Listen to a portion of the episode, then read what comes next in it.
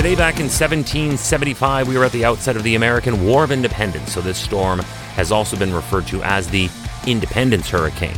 Hi, I'm Chris May, writer, producer, and host of This Day in Weather History, now in its second year from the Weather Network in Canada. There is disagreement among most historians and meteorologists as to the exact nature of the 1775 Newfoundland hurricane. The debate is over whether the events were one storm or two independent storms. Today we're going to look back at it, and we can decide together, perhaps, on this day in weather history.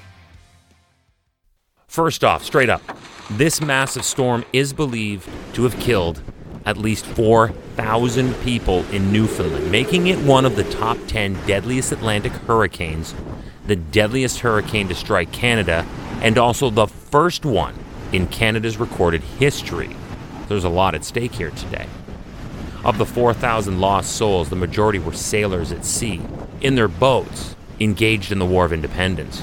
But on top of that, there were also reports of storm surge pushing on land, reaching heights of 20 to 30 feet. That's six and a half to 10 meters.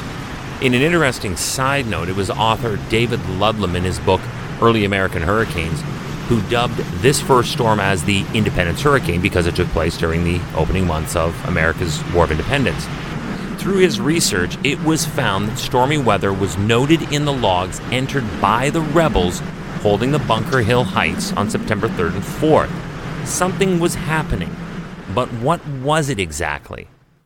Welcome to year two of this podcast. Right now, you're listening to the full version of today's story on your favorite podcast provider but there's also the daily podcast video short. They're shot right here in my podcast recording studio, so you get that perspective. And oftentimes, they will include visuals from that day's event from when it happened in weather history. So after listening to the full story, go check out the podcast video short on television or online anytime at theweathernetwork.com forward slash weather history. It was at a time like this where we really could have used the meteorological prowess of one Thomas Jefferson. Remember that story? It was back in the June 29th episode of This Day in Weather History. The story about the third sitting president and his passion for weather observation. This was the battle for independence that he, a year later, would sign the Declaration of. And in the days leading up to his signing of this document, he was out shopping for more instruments for his weather work. And if you have no idea about American history, that's a spoiler alert, everyone the Americans won the War of Independence. if you, you know, if you didn't know. Anyway, uh, before that, on September 9th of 1775, a violent hurricane swept over what was, at that time, the British colony of Newfoundland. In its onslaught, it sank many fishing boats as well as two British naval vessels. Again, what were British naval vessels doing there? Mother England was engaged in what would be the farewell to all those who opposed the crown while attaining their independence to be known as the United States of America. So I dare say, at a time when the British Navy needed the most, it was most unfortunate to have a hurricane take two of their vessels from their fleet.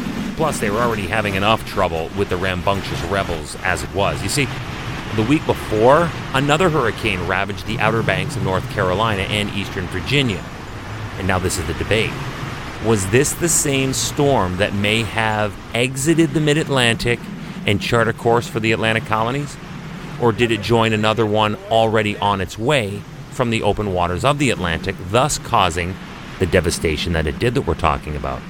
However, that played out, this storm in North Carolina and Virginia was powerful enough in its time to drive a British naval vessel, the HMS Otter, to ground itself ashore.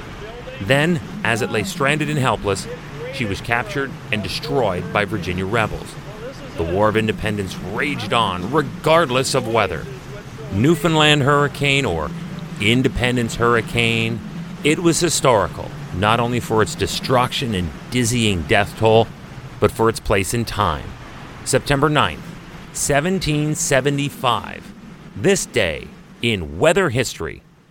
Hey, do you like the podcast? We'd love to hear from you. If you have an idea, go right now to wherever you're listening to me and rate us if you would please. It's on a five star system, and we would love as many stars as you can afford. So rate us, but then also review us. This way we can always stay on top of how you'd like to see the show evolve.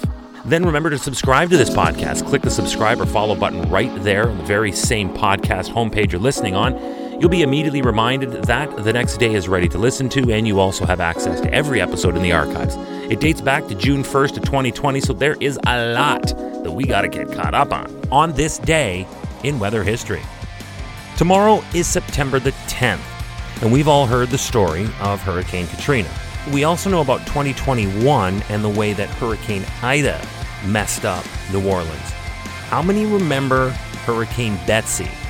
Well, you probably don't, most of you, because it happened in 1965. But tomorrow we're going to talk about how Hurricane Betsy truly was the storm that changed everything for New Orleans.